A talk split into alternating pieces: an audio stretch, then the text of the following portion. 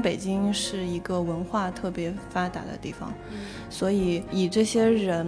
为各种社群、各种圈子，所以留下了每个圈子的一个社群特征，然后它也在慢慢的影响后来来北京的人，他们也会去去创造出他们自己的一些东西。其实正是这些没有被规范，但是又约定俗成的一种景观，就是往往是表现了一组一座城市的文化底蕴和风貌的。我们在找这个城市，也是找到自己的一个过程。我觉得大部分现在的，但凡我们的家不是在北京、上海的这些小孩儿吧，就是可能。我们都只是一个游牧者的一个角色，确实是抛给自己的问题，嗯就是一个人他想要去做什么样的事情，他想成为什么样的人，可能会对把居住在一个什么样的城市里面纳入自己的考虑范围。对，大家好，欢迎收听本期的问题青年，我是今天的主播青豆。今天和我在一起的还有三位朋友，他们分别是大豆、素叶和 Sharon。那就请三位朋友和我们打个招呼吧。大家好，我是大豆，我是一个不自由撰稿人。大家好，我是 Sharon，然后我是七年制的编辑。Hello，大家好，我是素叶，现在是一名建筑师，然后在上海生活了两年，目前在自己开一个建筑事务所。大豆是在北京生活了七年的文字工作者，素叶是在上海生活了两年的建筑师，然后 Sharon 就是本台的常驻嘉宾了，他也是在上海生活了快三年的时间。今天请到这几位朋友呢，是想一起来聊聊我们所居住的城市以及我们的城市生活这个话题。其实城市这个话题一直都是与我们的日常生活息息相关，而且与此相关的讨论虽然经久不衰，但一直都是常聊常新的。因为在城市化进程不断加快的当下，大多数人的所看所感，人生中的大部分时间，其实都是在城市这个空间中发生的。然而，城市实际上并非一成不变，它具有它自身的流动性。很可能你今天观察到的城市与去年相比，很多地方都在发生着改变，而这些改变又具有一些连带效应，在影响甚至改变着城市的走向以及城市中的居住者。所以，我们今天是想以北京和上海为例。从个体经验中来聊聊我们对城市的一些观察和探索，这几年我们看到的北京、上海的一些变化，以及从人的角度来聊聊这些城市的变化带给我们的影响是什么？年轻人理想的城市生活是什么样的？以及当城市的意义在被不断缩窄为消费之后，我们还能通过怎样的方式与城市产生连接？其实大豆和我都是。在北京生活了好几年的是北京代表队，然后 Sharon 和苏叶其实是在上海生活了很长时间的上海代表队。我觉得我们可以先从我们在来到这个城市之前，我们对这个城市的一些想象可以来聊起。就是我不知道其他三位朋友，就是在来到北京或者上海之前，你对这座城市的想象是什么样子的？然后这些想象又都是来源于什么？这个故事我也讲过好多次了，就是我来北京之前，其实对北京了解非常的少，但是当时看了一个电影叫《独自等待》，应该是零三年左右的电影，而那个电影里的北京是我非常向往的一个状态，因为感觉那些年轻人也都没有很成功，然后也都没有很顺利，但是就是憋着一股劲儿。就在这个城市这样生活着，嗯，就是我对北京的想象大概是那个样子的。我其实，呃，来上海之前是一直在芝加哥生活，然后跟大豆一样，其实我对上海的了解是很少的。我只是得到了一份我自己比较喜欢的建筑事务所的 offer，然后我就拿着两箱子就来了上海，然后。让我自己的整个身心全部在融入和感受到这个氛围中，才慢慢的了解它的。所以之前来上海吸引我，只是因为我听我的朋友说，上海可能更像是纽约的氛围，相比起中国的其他城市来说，那我觉得我更想去一个更开放，然后文化氛围更加的新锐的一个城市。我和素叶来上海的理由很像，其实都是因为工作。对我当时之前我是广州人，然后之后在嗯美国读书之后，就马上来了上海。然后我对上海的想象其实也是，要么就是像文化作品里面呈现的那样子，就是像上海滩啊，或者是就是外滩那种繁华，然后很洋气的那种很隆重的都市感。我关于北京的一些想象，可能都是从一些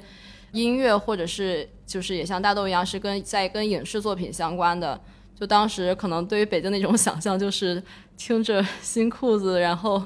看他们那种在歌里面唱《鼓楼大街》，全都是这种特别碎片化式的，然后没有非常一个完整或者是一些连贯的想象。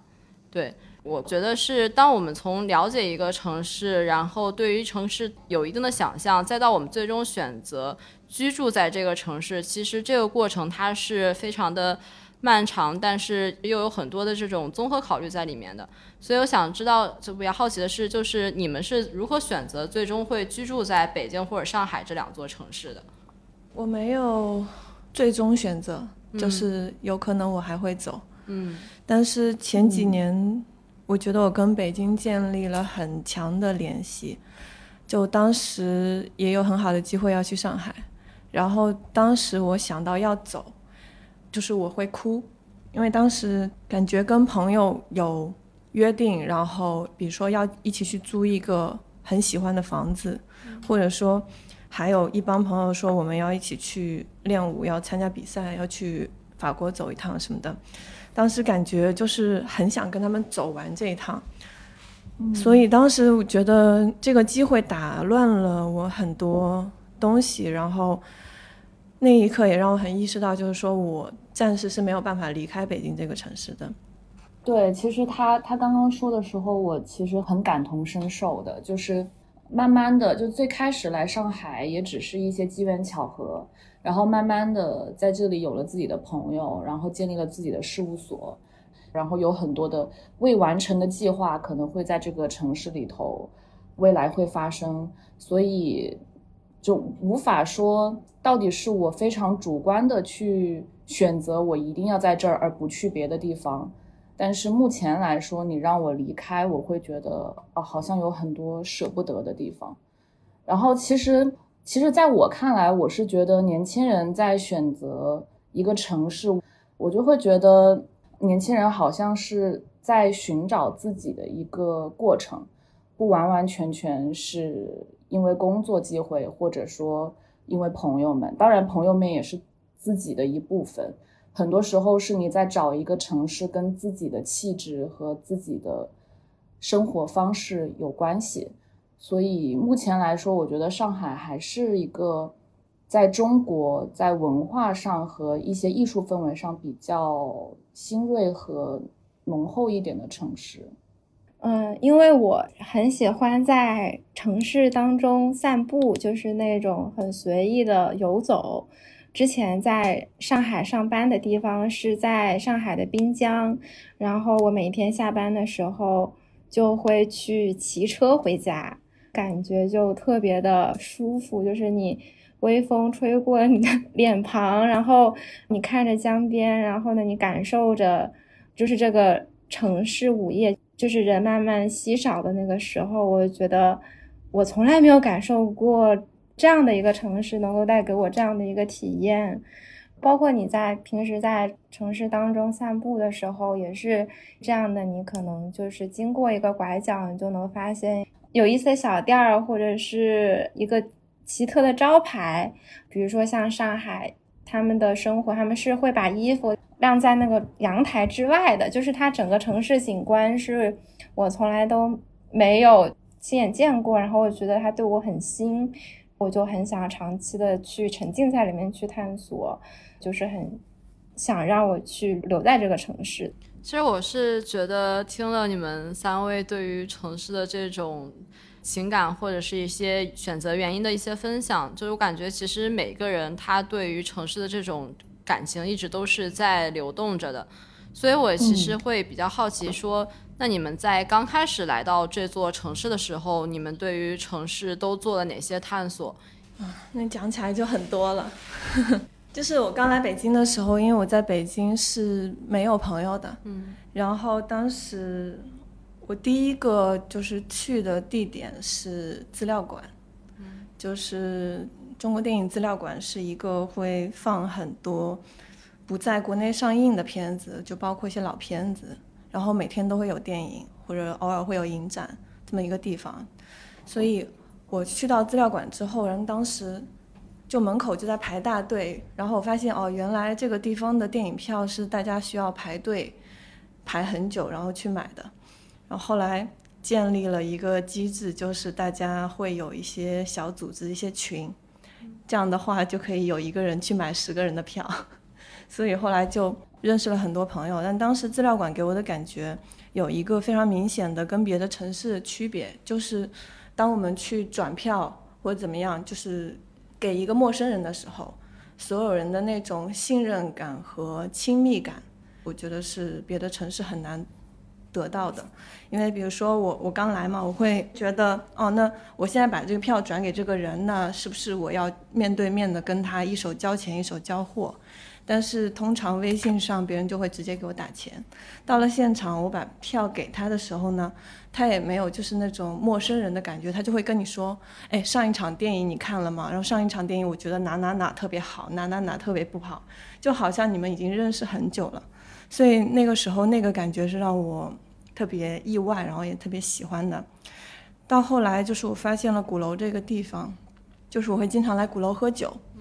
然后当时喝酒的那个时候，就是你坐在胡同里，你可能刚开始的时候是三个人，这个酒喝到后半夜就变成了二十几个人，大家互相其实都是不认识的，但好像有人路过看到你们在这喝酒，他就会坐下来跟你一起喝酒，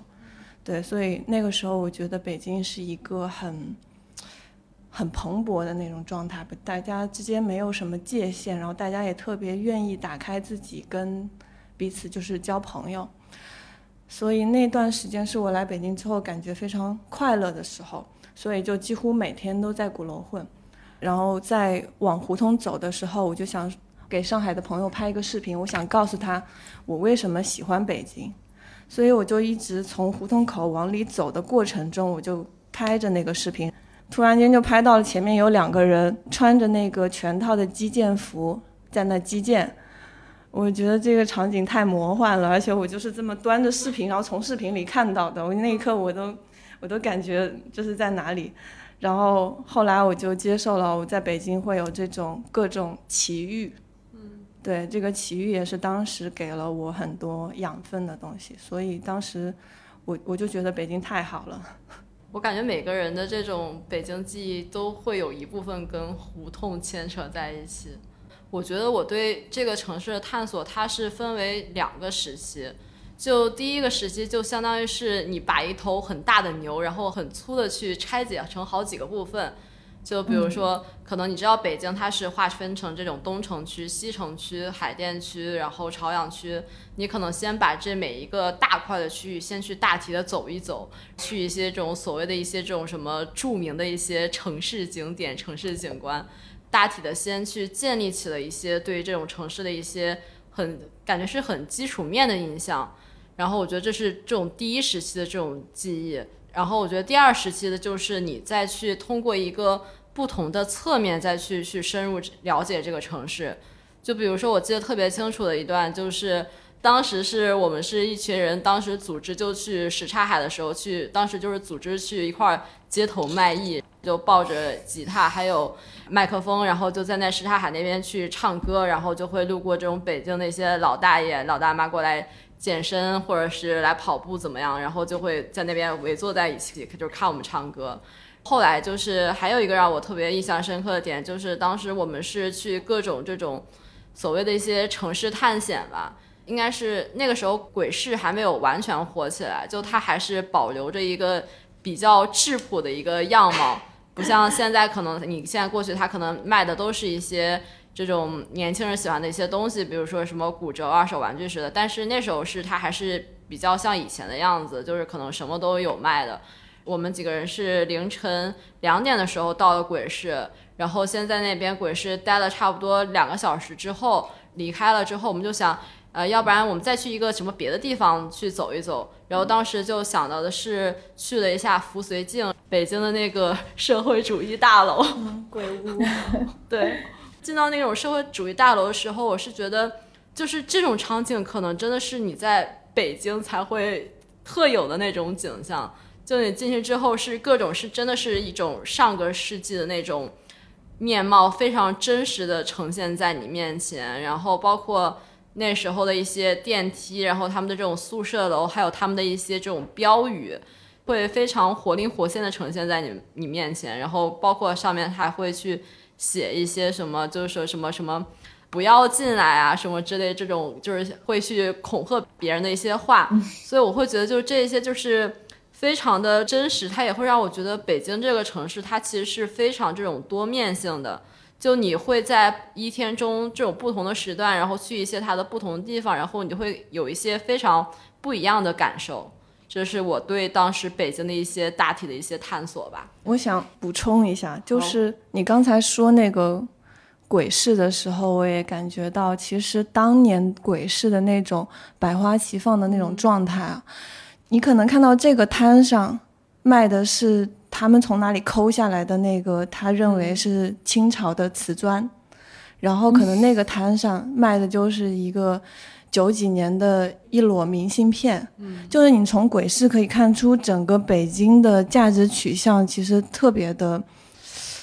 不是按照正常的社会排序那么走的，因为除了正常社会排序，就大家认为，比如说。你有钱你牛，或者对你地位高你牛之外，北京还存在着很多很多的多元的那种价值认认可吧。所以从鬼市上其实是能反映这一点的。就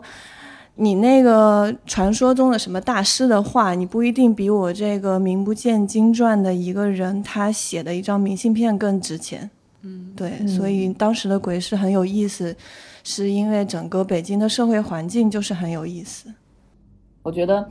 你们开始说的有一点，其实对我来说非常的有共鸣，是因为我一直想说，就是作为建筑师，其实我们在对一个城市的探索的角度，可能就跟你们的一种感受不太一样。那我们很多时候会从宏观、微观不同的角度，然后不同的切换去探索这个城市。比如说，微观也会像你们一样的走走街道，然后上海有很多的口袋公园。这个因为上海的城市尺度是比较小的，不像那个北京这样的城市，它的道路尺度是非常大的，所以它很难形成像上海这样子永康路、永嘉路这样子很多个小小的口袋公园，呃，可以去提供这种市民休息这样的一个空间，小小的一个市民空间。那还有就是通过有的时候宏观上面来看的话，我们经常会去看地图，看城市的一个变革，看城市的扩张的一个历史。我之前是在上海的外滩附近工作，但是后来发现哦，原来现在如此繁华的上海外滩，在之前只是上海的一个郊区。那其实通过这种比较宏观的维度去更了解这个城市的一个历史的发展，好像整个的你对这个城市的一个印象，或者说你现在的一个想象，它就丰富了起来，就不是之前很单薄的那些片面的东西。然后慢慢的加入了认识了不同的人，包括上海的本地人，或者说各个地方来自上海的朋友，那这个整个的这个片面的东西就变得更有温度了起来。我的话，我其实是因为我的业余的兴趣爱好是摄影，所以最开始我对上海的探索其实也是由摄影串联起来的。我的摄影，我可能一开始刚来到上海的时候，整个人就特别的兴奋，然后就是被上海丰富的文化生活就那个吸引过去了，然后就。啊，各种探店啊，然后去逛展啊，去啊一些爵士音乐节啊，但是我都会带着我的相机，就是去，就是想说能不能把这一些画面都记录下来。所以一开始我的摄影镜头都是彩色的，然后他们可能就是一对陌生人在街区旁边跳爵士舞这样子，或者是一些很有意思的市集。但是慢慢我会发现，说上海的很多街区和小店都在消失，然后我就又很想要去记录下这些。我记得之前是上海在外滩黄埔那边外滩，然后叫广东路，然后我就拿着我的相机去去看看它消失之前的样子，就会发现说，其实呃消失的不仅仅是有小吃店，然后各种店铺。书店、杂货店、维修店，其实伴随这些店铺消亡的，还有特色的老街呀，或者是丰富的社区生活。所以我的镜头就是从那些彩色的那些画面，渐渐转变成了黑白的胶片，就是不知道为什么就有一种很悲伤的历史感。但是我觉得也其实也正是这些看似不起眼的小店和街区。它才能搭在一起和沉淀了一座城市的人情生态。但是不可否认，上海它搭建起来的，不论是它的一些呃社区营造，还是说一些更呃让年轻人喜欢的小店，它确实是搭建起了一个不太一样的文化艺术生态。然后，然后也是让很多人就是感受到其中的创意啊等等。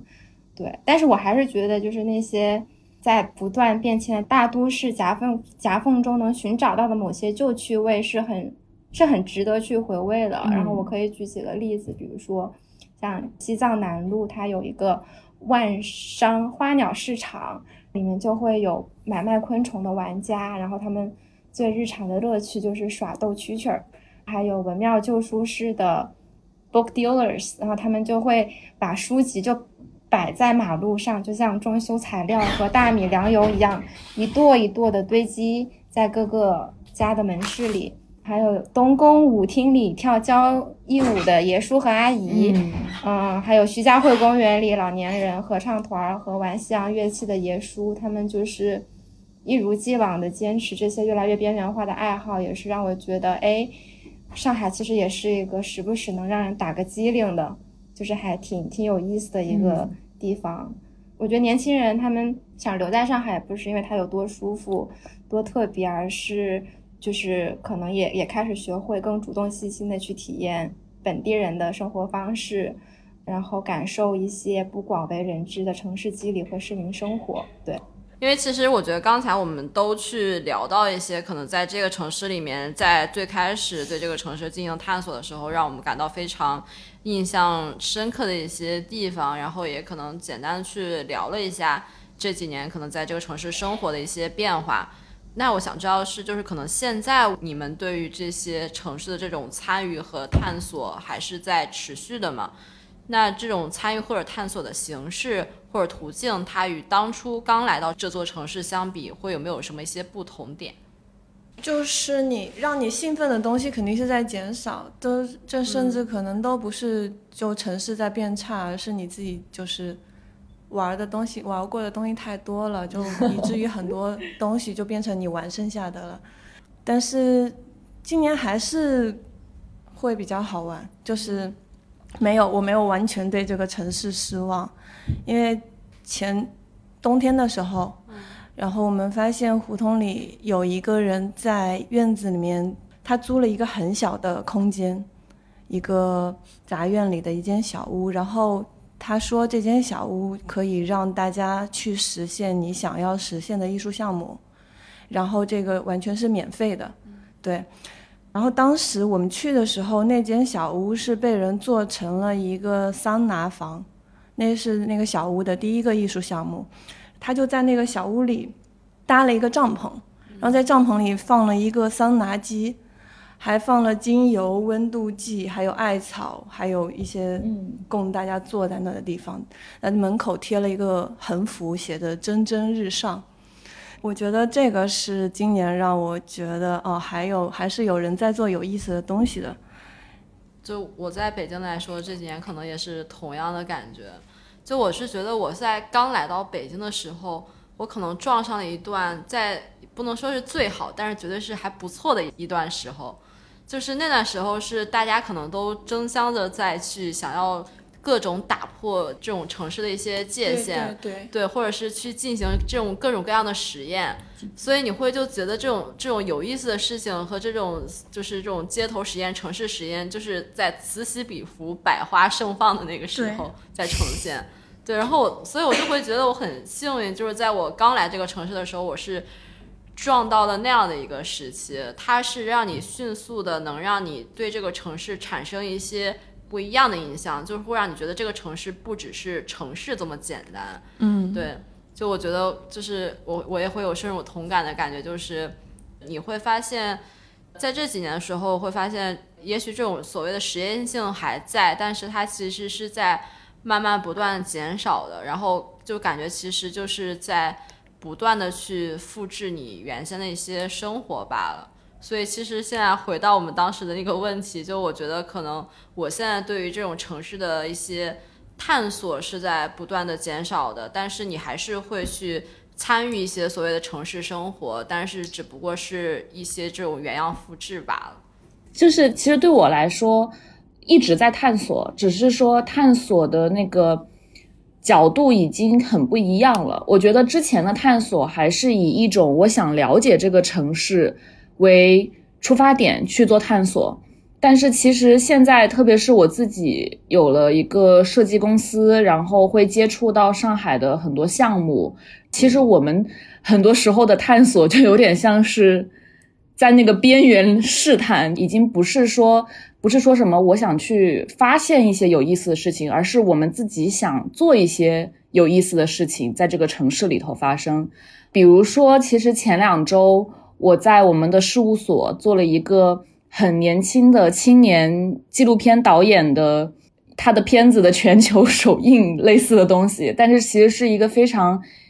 非常野，然后非常没有规则的一个放映，好几个导演就临时放自己的东西，然后大家相谈甚欢，可能到了凌晨三四点钟，实在是太困了，才慢慢的散场，就是很多这种。小小的活动，就是我们现在慢慢的这种维度会变成了一个城市的参与者。然后我回来上海这么一两年，也遇到了很多建筑师，希望把西方的更多是美国的一种城市运动的精神带到上海或者中国的城市里头来。比如说有一群建筑师，他们希望像 Jane Jacobs。呃，一样就是去行走在这个城市，去呐喊，去游行，去带着新的人去探索这个城市的一些小小的可能不符合人性设计，或者说一些小小的社区改动式的一种运动。然后还有一群人也是，他也是学社会学的，那他做的很多事情是，比如说他做了一个活动是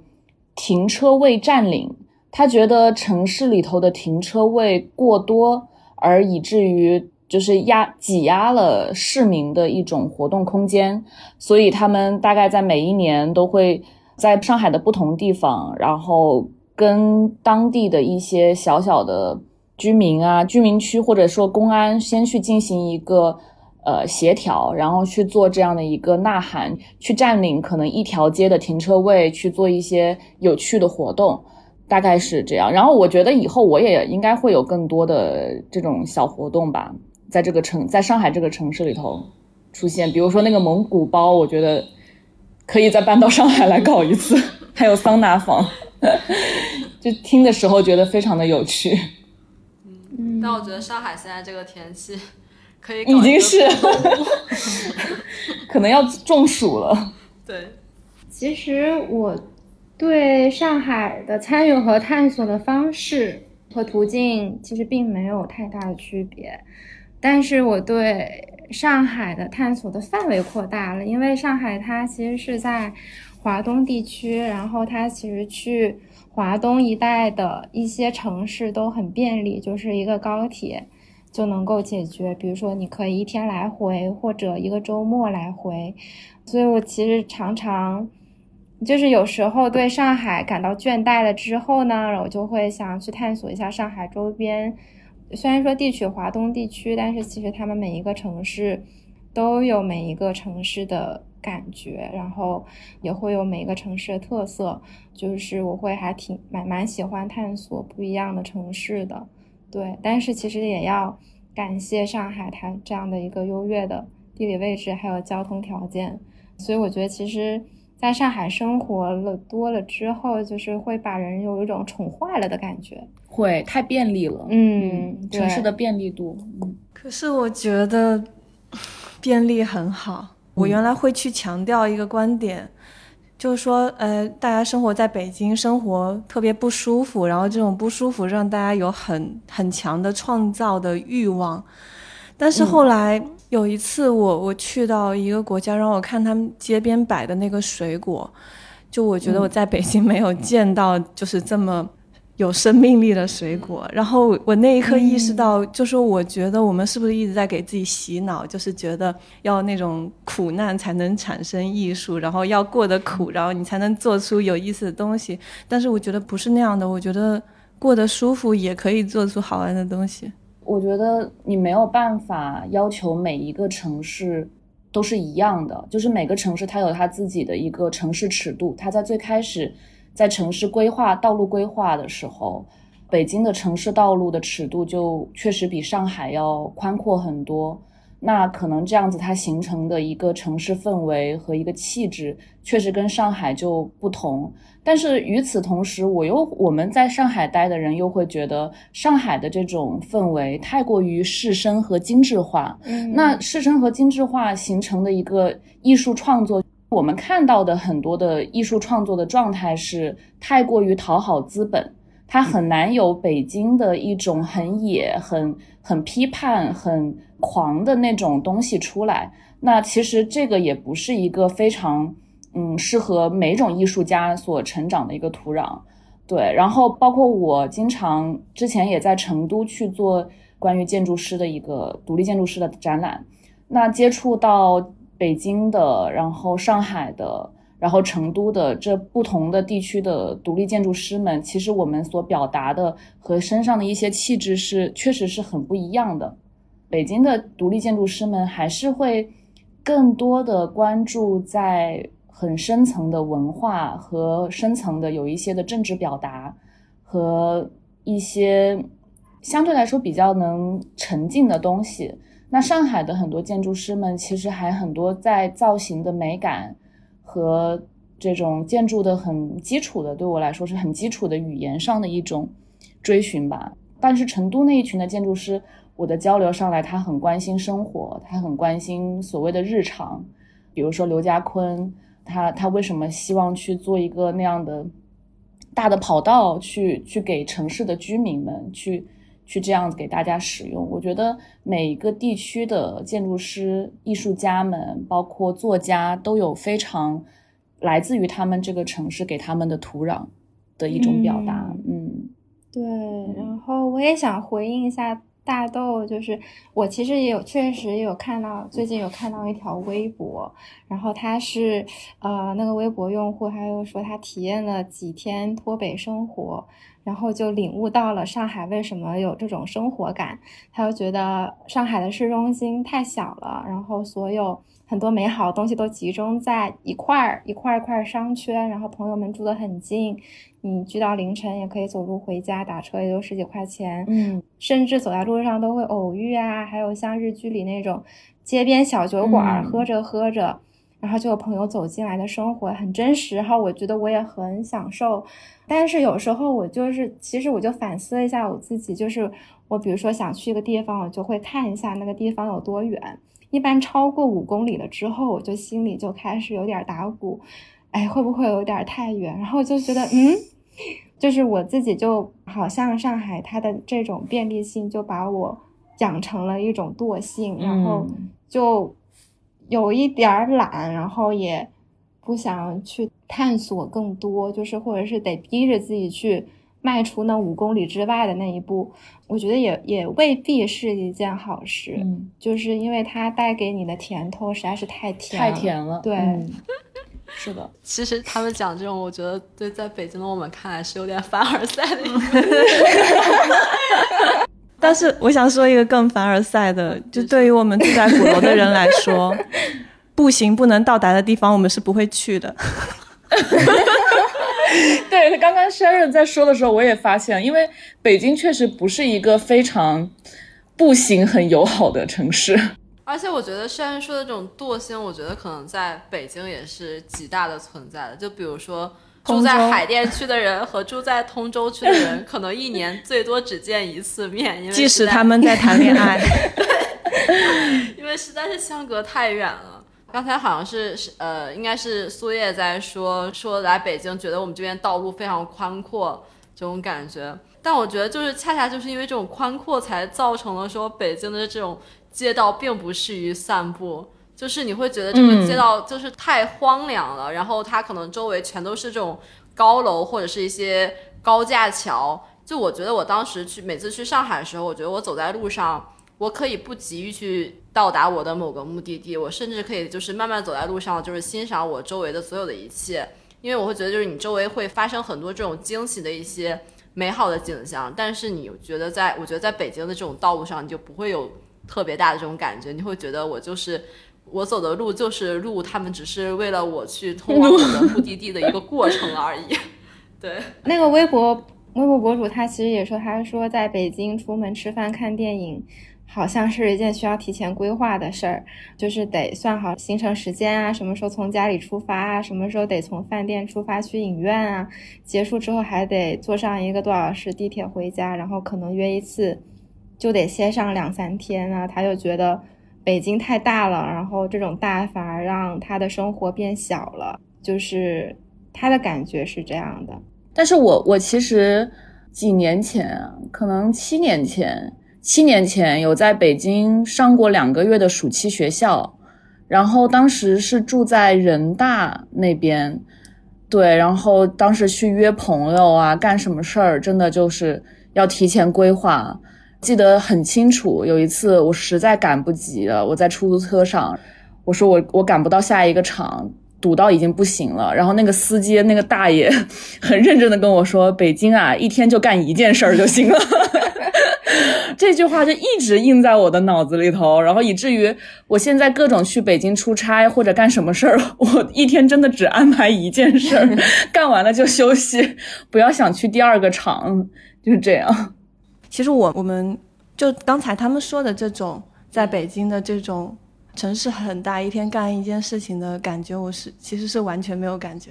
嗯，也可能是因为我我住的地段或者怎么样，我就感觉。大家随时都能遇到，比如说我在晚上已经干完了五件事情，要回家的路上，在那走的时候，突然马路对面一个我的朋友在那叫我，他就叫我过去吃夜宵，就变成第六件事情。那我可能在过马路的时候，在我到达我跟我朋友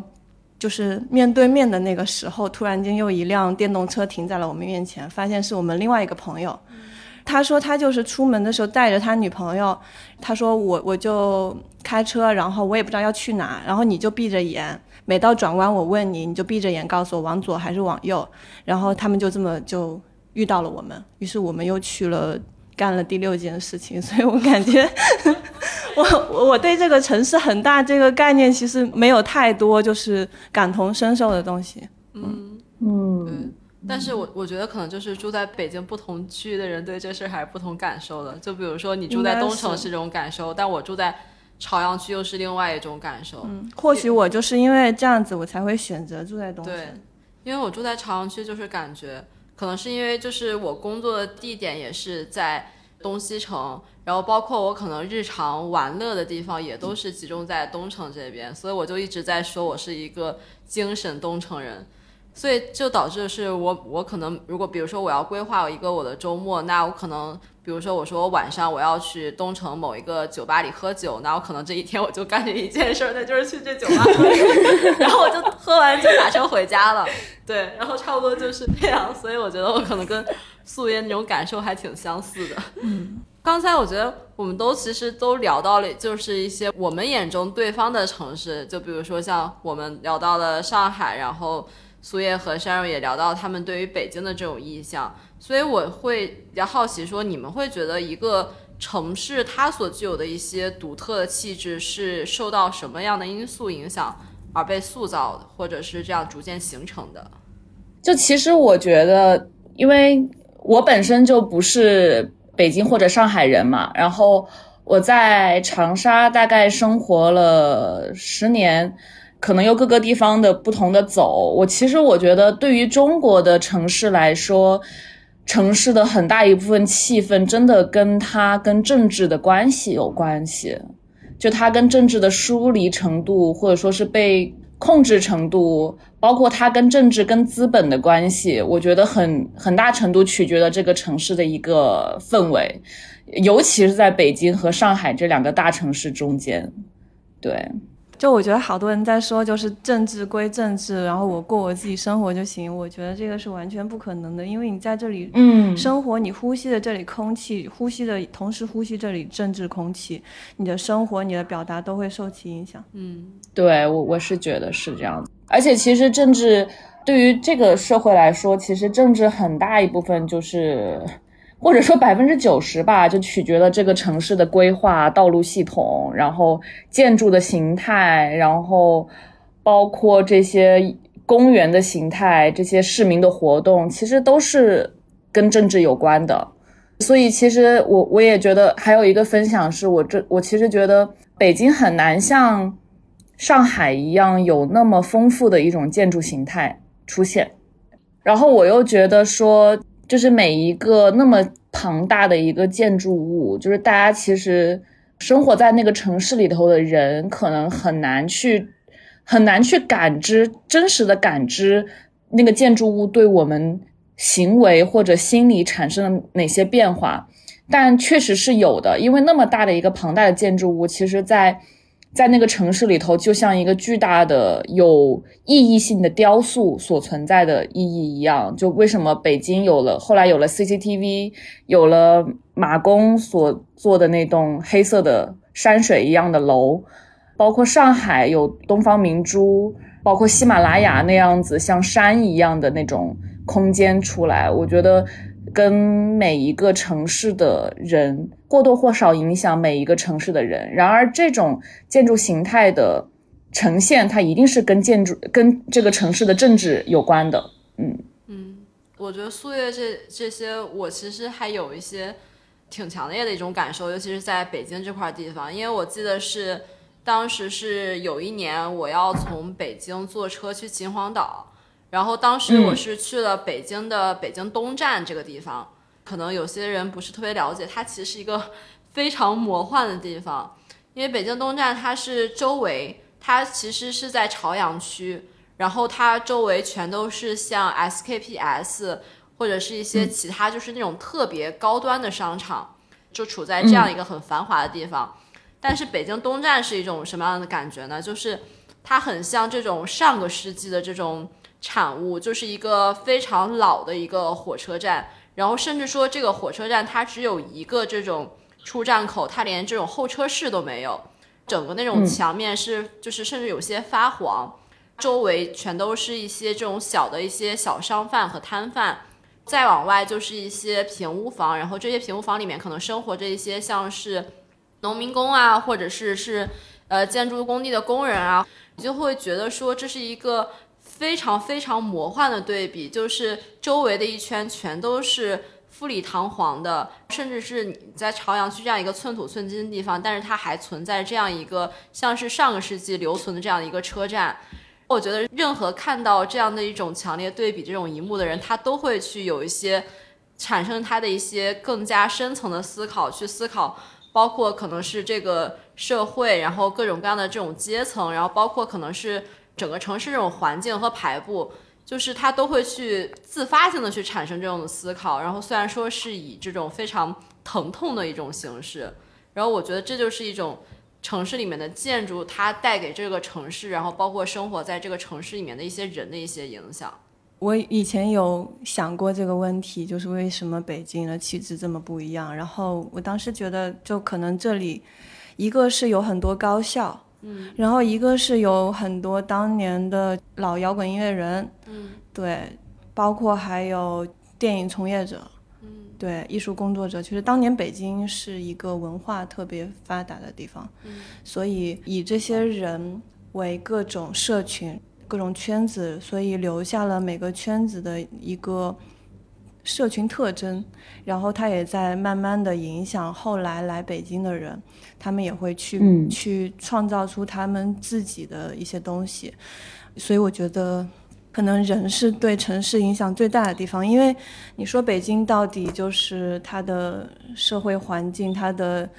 建筑、它的街道、它的交通，就是到底哪里吸引你？我觉得其实没有，只是这些人在这个基础上做出的东西，然后留下的东西，它它会很吸引我。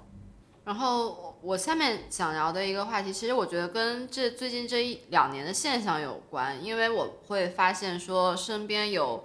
很多这种朋友，就不管他是一些就你在网络上去关注的一些人也好，身边的一些现实的人也好，就会发现有很多越来越多就是在北京居住的人会选择去搬到上海去生活，然后甚至有很多都是北京的一些本地的朋友。对，然后我不知道你们是对这个现象是怎么看的？嗯，对，主要还是跟我们刚才说的政治空气有关系。嗯，这是最主要的原因。因为好多人离开北京的时候，其实也很舍不得，但是在北京确实需要面临太多的问题。嗯，对。但是也有人离开了，然后还回来的。比如说有我有个做现代舞的朋友，他去上海去待了半年，然后他做了一个作品，因为在上海演出的时候，因为他那个作品里面有很多的装置，就是在整个现场的各个地方，然后他会在中间跳舞，用肢体去表达一些东西。然后他在上海的时候，就是所有人其实都是很规矩的站在那看整个演出，但是他其实更希望大家就是走到不同的地方去看这些装置，然后去触碰它们，去研究它们。但是他没有达到这个效果，后来他就反思是自己的引导没有做好嘛。然后就同样的演出，在一周后他来北京，在北京演的时候，哎，所有人就达到了他想要的那种预期。对，所以他觉得这个是两个地方很大的区别，就是上海的朋友会更倾向于就是不麻烦别人，更倾向于在一个规矩里面行事，然后尽量就是不去不去打破这个规矩。但是可能他会觉得对于他做的这个东西，上海其实不太适合，所以他就在半年后决定回北京，这就是其中一个例子。对，因为我也觉得是上海，他们感觉这种就是更多呈现给我氛围，就是大家都会去保持很一定的这种距离，对，礼貌，对嗯礼貌。然后，但是北京给你的这种感觉就是他们会想去尽力去打破这种人与人之间的距离。所以说，北京有很多这种所谓的一些就是很社群型的一些酒馆或者是咖啡店，我觉得这是这种东西产生就基本上也是完全依赖于北京这个地方，就是你在其他地方很难去见到。比如说，在一个咖啡店里面，就是大家都这么亲密无间的在一起对对对就是对。就是比如说去到一家店吃饭，然后发现隔壁桌的客人开始过来给你介绍菜，然后帮你点菜。我觉得还是回到最开始的那个问题吧，就是其实你我就是我们在找这个城市，也是找到自己的一个过程。我觉得大部分现在的，但凡我们的家不是在北京、上海的这些小孩儿吧，就是可能我们都只是一个游牧者的一个角色，就一直一个游牧民族，这儿扎扎根感受一下，那儿扎扎根感受一下。然后近几年的话，可能也没有办法出国去到别的城市去探索一下，所以可能就还是就是在北京、上海这种不同的地方。嗯反正我觉得就是大家流动起来挺好的。嗯，对，对，流动起来挺好的。对，如果你很凝固的话，你很多的认知是你自己在不断的加强它，那那个认知可能已经跟不上时代了。对，是的，是的。嗯，对。那你们自己会有就比如说想去搬到其他城市生活的一些这种念头或者想法吗？我之前就是我有看过，到处到处看了一下，我觉得现在最吸引我的是成都了。嗯，就成啊，都的整个、成都也很吸引我。对，成都整个文化氛围特别开放，特别轻松。对，也不是像就北京大家就是苦大仇深的，就是对我要实现梦想什么，我觉得不太一样。对，嗯然后也不像上海，就是真的很成很消费。生活成本很高，很很压力很大还有，就是消费主义的气息太浓厚太浓厚，对对消费主义气息太浓厚。对，所以就觉得成都现在年轻人又多，然后生活成本又低，整个城市也很舒服，东西也好吃，然后各种文化现象、文化场景就很丰富，所以就觉得成都是的蛮好的。但是我我也就跟人聊过这个事儿之后嘛，我成都的朋友就跟我说，他有一个北京朋友，也是一年前来的成都，就刚来的时候觉得成都就是天堂，各种好，各种好，各种好，因为他是做戏剧的，他在成都完全没有办法做。一年后，他又决定哦回北京。我前段时间，我我们近最近也经常去杭州，也觉得杭州是一个很好的选择，特别是也取决于我们的专业吧。然后有发现杭州的事务所也是还是比较的舒服，压力不是很大。杭州其实也跟上海很类似，是一个很资本化的城市，很很追求网红啊、打卡呀、这样的一个一个城市，但是可能。在生活压力上就没有上海那么的夸张，嗯，而且我觉得就是这这几个地区因为高铁的很便利的情况，所以大家的交流还是比较多，而且比较便利的。对于我来说，我还是挺愿意留在上海的，因为它可能和我工作有关系，然后也和我已经建立起来的社交关系有关系，但是它和上海本身所带给我的一些不断带给我的一些新的刺激也有关系，因为我觉得它我能够从上海它所不论是外界还是说它本地发生的所散发的或者是营造的那种文化艺术氛围，是能够学习到很多东西的，包括很多最近有很多博主也是搬迁来上海，他可能有一定是有政治空气的因素，但是它也有说，呃，市场对对，他他他们做的市场或者是说一种创造力，它能嗯够找到新的一种创造力，就是城市也是需要充满灵感的种子的。嗯这样的话，年轻人他可能也有时刻拥有为他进行创作发声的冲动，所以我觉得这个也是挺重要的一点。嗯我不知道你们在北京或者上海在生活的这几年，你们会觉得这座城市他们自己产生了一些什么样的变化？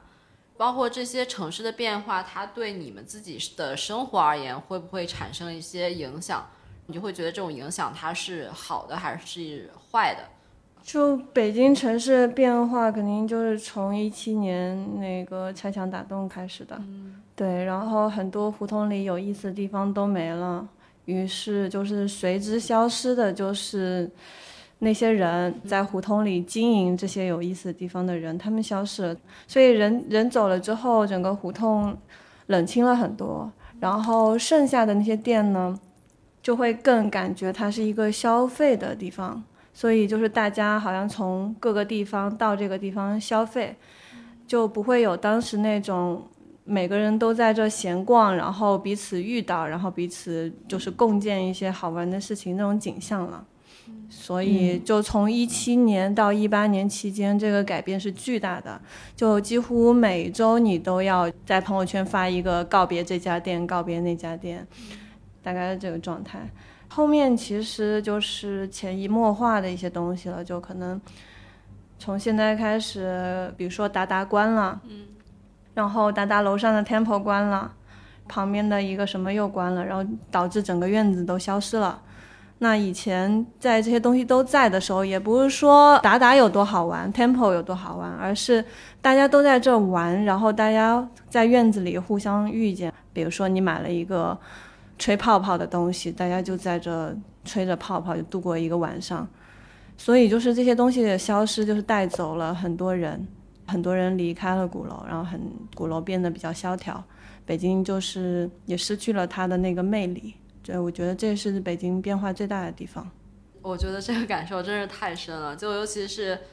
我觉得不是说那两年吧，我觉得可能从一七年到现在，就可能第一波它是拆墙打洞，还有庆祝天际线这种计划，然后这两年从二零年开始到现在又成疫情，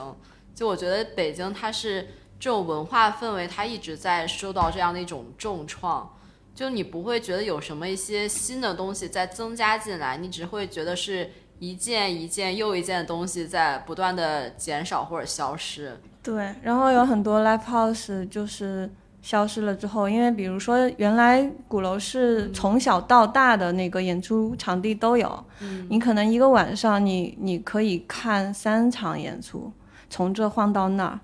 当时那个文化场景真的非常丰富，但是 live house 一个个关掉之后，就虽然现在也还有，但跟原来那个不一样，就是剩下的这几个大的，你要想一个乐队要做到什么程度才能在里面演出，那这个演出的票价又会是多少？那消消费得起这个票价的人又会是哪些人？就整个氛围都不对，所以说我感觉现在北京存在两种乐队，一种是。刚刚成立的，然后一种是上了月下的，就感觉中间没有中间的那个生存空间，没有那种进阶的那个感觉了。对，而且我觉得现在已经不是说这个票价消费不消费得起的问题，是你抢不抢得到那个票对对对，但你想，以前我们看过最好的演出，比如说 DDC 办的那种 Jam，对，都是免费的。是你在这可能你都能见到非常大的咖，然后但是那个场景是不可能再重现了。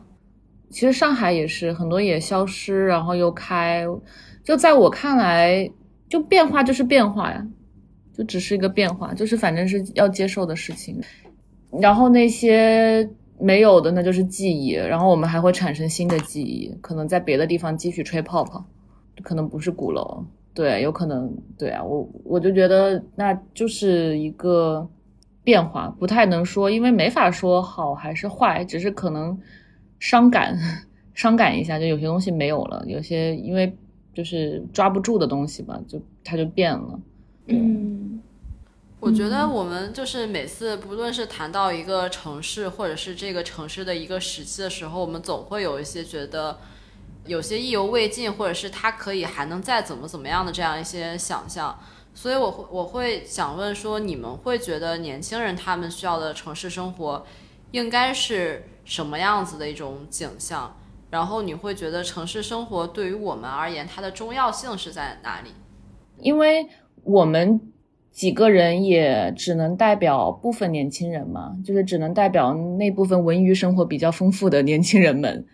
而且对于城市来说，也有很多不同大小的城市。我觉得，比如说待在成都的年轻人，或者待在长沙、待在武汉的年轻人。其实，也许对他们来说，这些不是最重要的东西，就是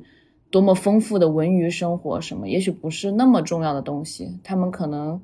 有足够的安全感，然后有很好的物质保障，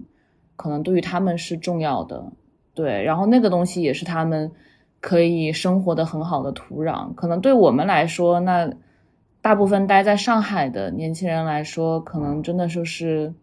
嗯很多前沿和新锐的东西吧，就是很多，比如说一些很难得的艺术家的展，大部分都会在上海。一些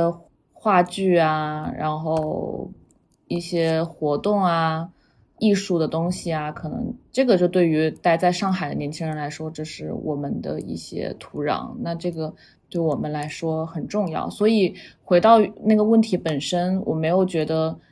什么样的城市是适合年轻人的？而是我是谁，我想去哪里生活？就是回到，应该是这个问题是抛给我们自己的。对，我也同意。其实很现在很多城市它的发展，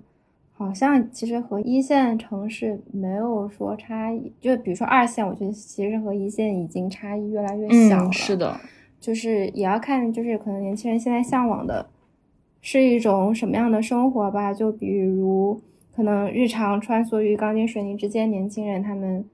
就是想要在无处可逃、九九六社畜生活里，就是寻到小确幸。对，寻到那些生活喘息感的时候，他们可能就会考虑一些更像大理呀，就是这种城市，可能也会看呃一所城市它能否提供一些缓解焦虑和触发治愈力的方案，就好像。比如说，Know Yourself，他最近就是在上海有开线下的空间，然后也会常常举办像茶话会这样的活动，其实也是说，就是嗅到了说年轻人可能是需要这样的一个这样的喘息的处所和空间。譬如说，还有像一个干净可爱的菜市场啊，或者是一条就是能够让他们喝杯咖啡的步行街道。当然，也有一些年轻人他可能就是想要寻求更刺激的，或者是很紧张的一种城市生活的话，就会也会选择一些嗯不一样的地方。所以。确实是抛给自己的问题，嗯，就是一个人他想要去做什么样的事情，他想成为什么样的人，可能也会对把居住在一个什么样的城市里面纳入自己的考虑范围。对对对，因为我我其实，在我的很多朋友，他还是在长沙生活嘛，然后也有去了广州的。对，在我们的很多交流中间，他并不觉得你在上海有那么好的。文化氛围、活动氛围有多么的让人羡慕，或者多么的开心，因为就是中国的高铁啊、飞机都很快，他想来待一个星期就来待一个星期了。那其实对于他们来说，他觉得跟父母的关系，然后能在一个熟悉的环境，然后他不用有那么大的住房压力，那他的生活品质可以非常好的保证。我觉得，在我看来，他的生活就是认认真真生活。对他对于这些的压力，什么住房，说实话，就我跟他们讲，他们是很难去理解的。对，就所以现在肯定是会越来越去中心化，就是不是像当时一样，所有人都想去北京，所有人都想去上海。嗯，是的，是的，或者或者港漂，或者沪漂。我觉得现在已经这个词，好像在我们这个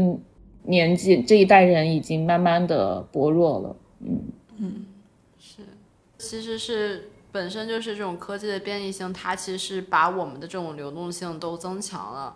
而且我觉得另外一方面也是因为，其实我们只能在这边想象说一个城市环境是怎么样，但你如果说真的去改变一个城市的这种城市的一种空间或者环境，它其实是非常难的一件事情。所以你只能非常难的不断的做这种选择。对，而且最主要的是，就像刚才说的，就是城市它是会不断变化的。就是几年前来到北京的时候，我也没有想到说有一天它会变成我我不那么喜欢的样子。然后包括你说大理，它也在变化，有很多在那住了七年八年的人，他们今年可能也会选择离开。然后包括是的，对，包括后海村，它都在不断的变化。所以就是没有没有真的所谓，就是你能一劳永逸，就是。选择的那种所谓的乌托邦，对，嗯，是的，是的，是的。所以我觉得，可能对于我们这一部分，或者说绝大部分的年轻人来说，都是自己是保持了一个开放性的。就是我的，其实很多同学。我的高中的很多同学可能就是国外读完书，他甚至都没有选择在北京或者上海工作一段时间，他就直接回到了长沙。但也他也还会去想说，那没关系，我还可以再出来。所以其实大家都是一个很游牧者的一个状态，在这个在这个国家或者这个世界去进行这样的一个穿梭，所以还还挺开放的，大家的思维。在最开始的时候，其实我们去讨论了一下，就是关于这种城市的探索，然后包括刚刚也提到了很多这种城市的变化。其实我会发现说，就尤其是在这两年的时候，其实会有一个火热的现象会在城市中更加频繁的出现，那可能就是这种对于城市的这种打卡。然后我觉得它也是因为有很多的这种消费景观或者是一些消费空间在不断的去入驻到城市之中，所以也会慢慢就是打卡这种现象会变得更加的火热。就是我觉得当一个东西，比如说它是一个很好的东西，但是它被资本发现了之后，资本会不断的去复制它。这种复制出来的东西实际上是挺廉价的。我觉得那种廉价感才是我们所说的那种消费，对，那个消费其实并不能给你带来就是多大的快乐。我觉得我会想到就是刚开始我们提到的，就是像鬼市的消亡这样的一个现象，就是它本身是因为是一个，其实就是一个很多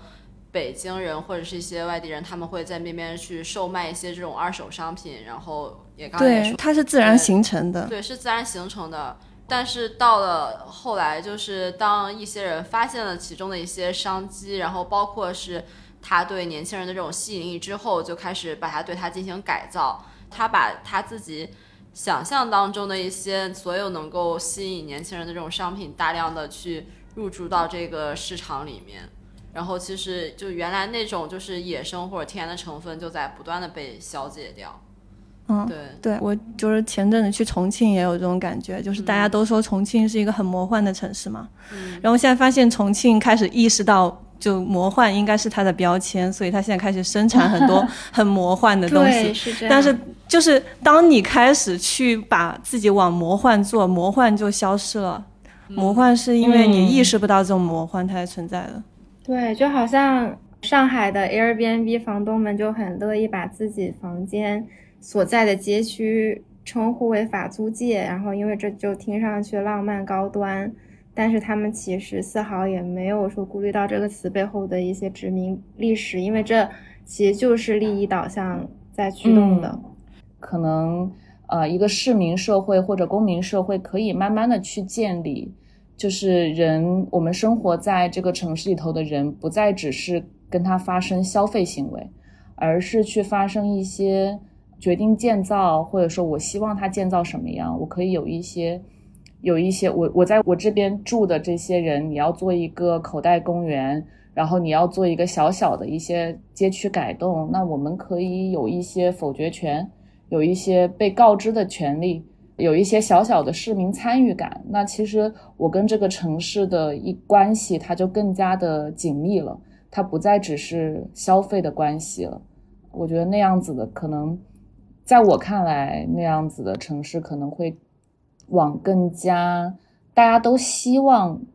的那个状态发展吧，而不是被资本或者被这种政府的旅游宣传的这些东西而牵着鼻子走的一种状态。嗯嗯，其实一般而言，像就是这种城市的市生化是由资本。牵头主动入驻的嘛，但是它其实有时候也存在一些被动的时刻，是，就比如说在去年疫情的打击下，很多苍蝇小店啊，或者是家族老字号没有足够的资金去熬过漫长的闭店期，然后面对这种不可抗力市井所背负的阶级资本差异，就会被具象化成一个个拆掉的招牌，然后取而代之的就是资金更稳定的连锁品牌。就是还挺唏嘘的吧，因为像对比起这种资金雄厚的公司集团，然后市井文化就显得如此不堪一击。所以我在想说，我们是不是也应该就是要维护这种那么脆弱的市井文化呢？嗯，因为我觉得那个只能靠自下而上的一些倡导活动行为去做。但是我也可以举一个例子，就是。上海的愚园路，它在早期做社区营造的时候，是引入了一些潮流的品牌呀，或者是一些商家入驻，但是它就是会发现了一个问题，它发现的问题就是它没有顾虑到当地居民的生活成本，就是因为市生化了之后，租金上涨，然后他们的消费水平也在上涨，但是其实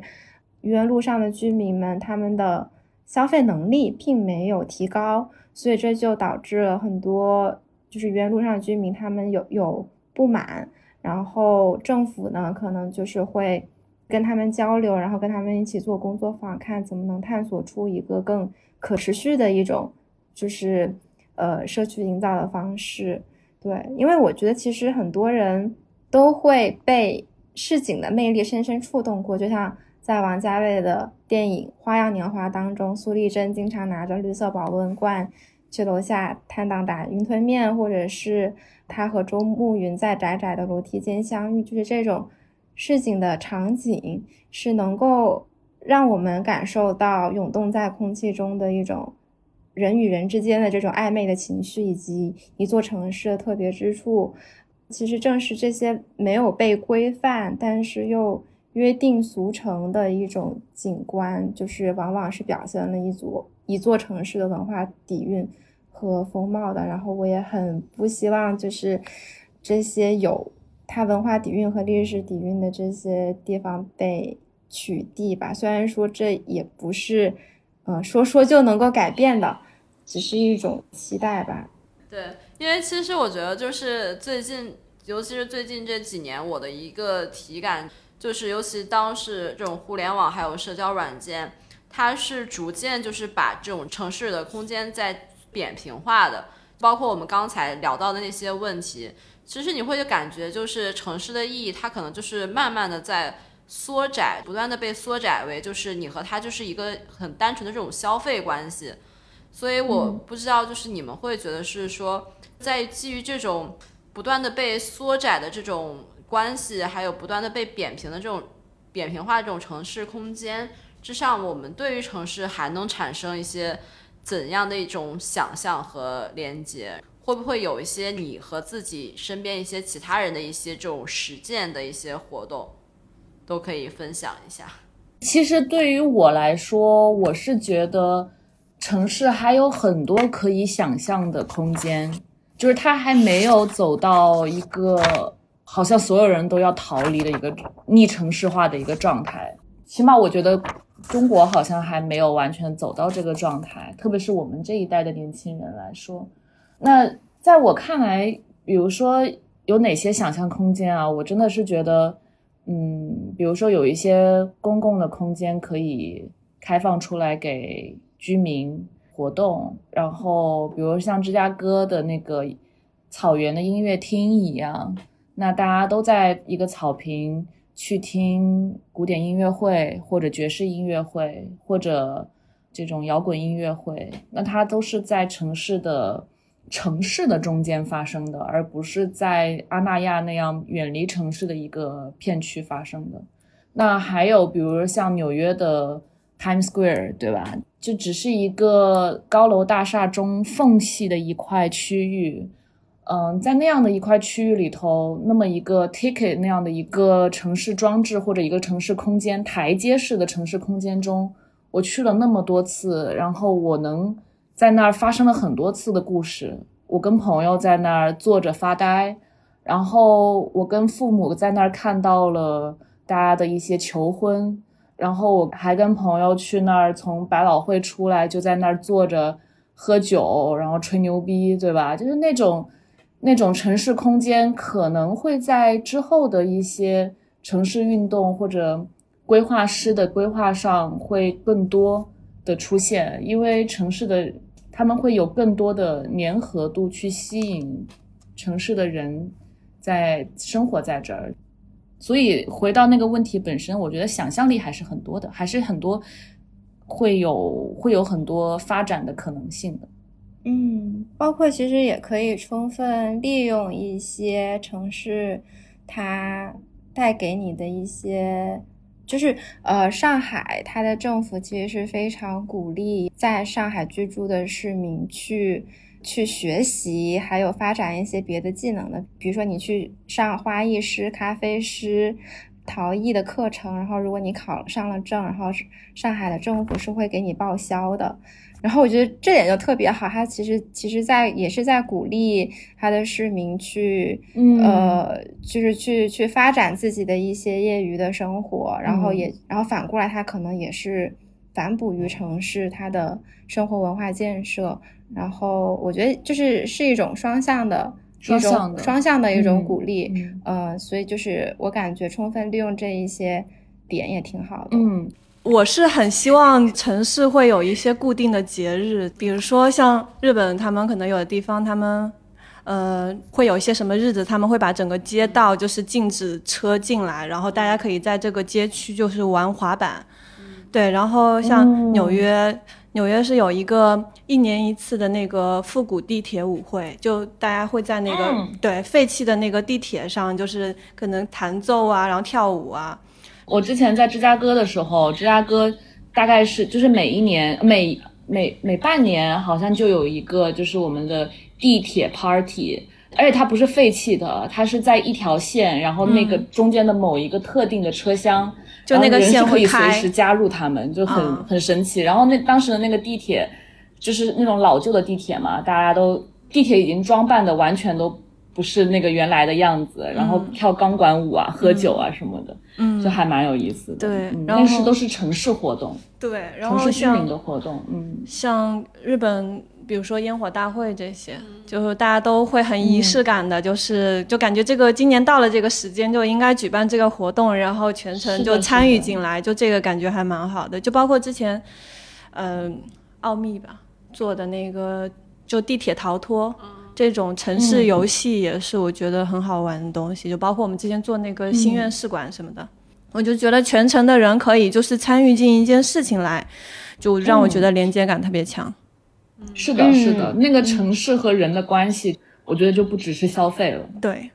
对，嗯，我也是觉得，就是或者是换一种可能性，就是你能不能善于说，在就是即使是一些你可能每天都看到的你习以为常的一些这种城市的景观，但你能够去擅长去换一种角度再去看待它们。就比如说像刚才说的是这种废旧地铁，然后你可以在这上面举行舞会。然后包括像是之前说的一些这种城市的漫游，那你是不是能够去转换一个角度，再去重新看待你所呃生活的这个城市？我觉得是基于这样的一种角度的转换，你才能会去产生与更多的这种城市的一些连接，然后包括对于这整个城市的一些想象。但是这个就非常看政策了，因为 像像之前那个谁。二二狗他想就是把青年湖给包下来办一个音乐节，然后大家就是唱唱歌，然后往泳池里跳一跳。但这种活动就是在北京就是很难了。感谢大家收听《问题青年》，是由青年志出品的播客。我们从青年的发问出发，探讨行动的可能性。你可以在小宇宙、苹果播客、喜马拉雅、网易云音乐等平台收听我们的节目。如果你喜欢我们的节目，可以在微信和微博搜索“青年志 Ufology”，关注我们的其他内容栏目或与我们联系。谢谢。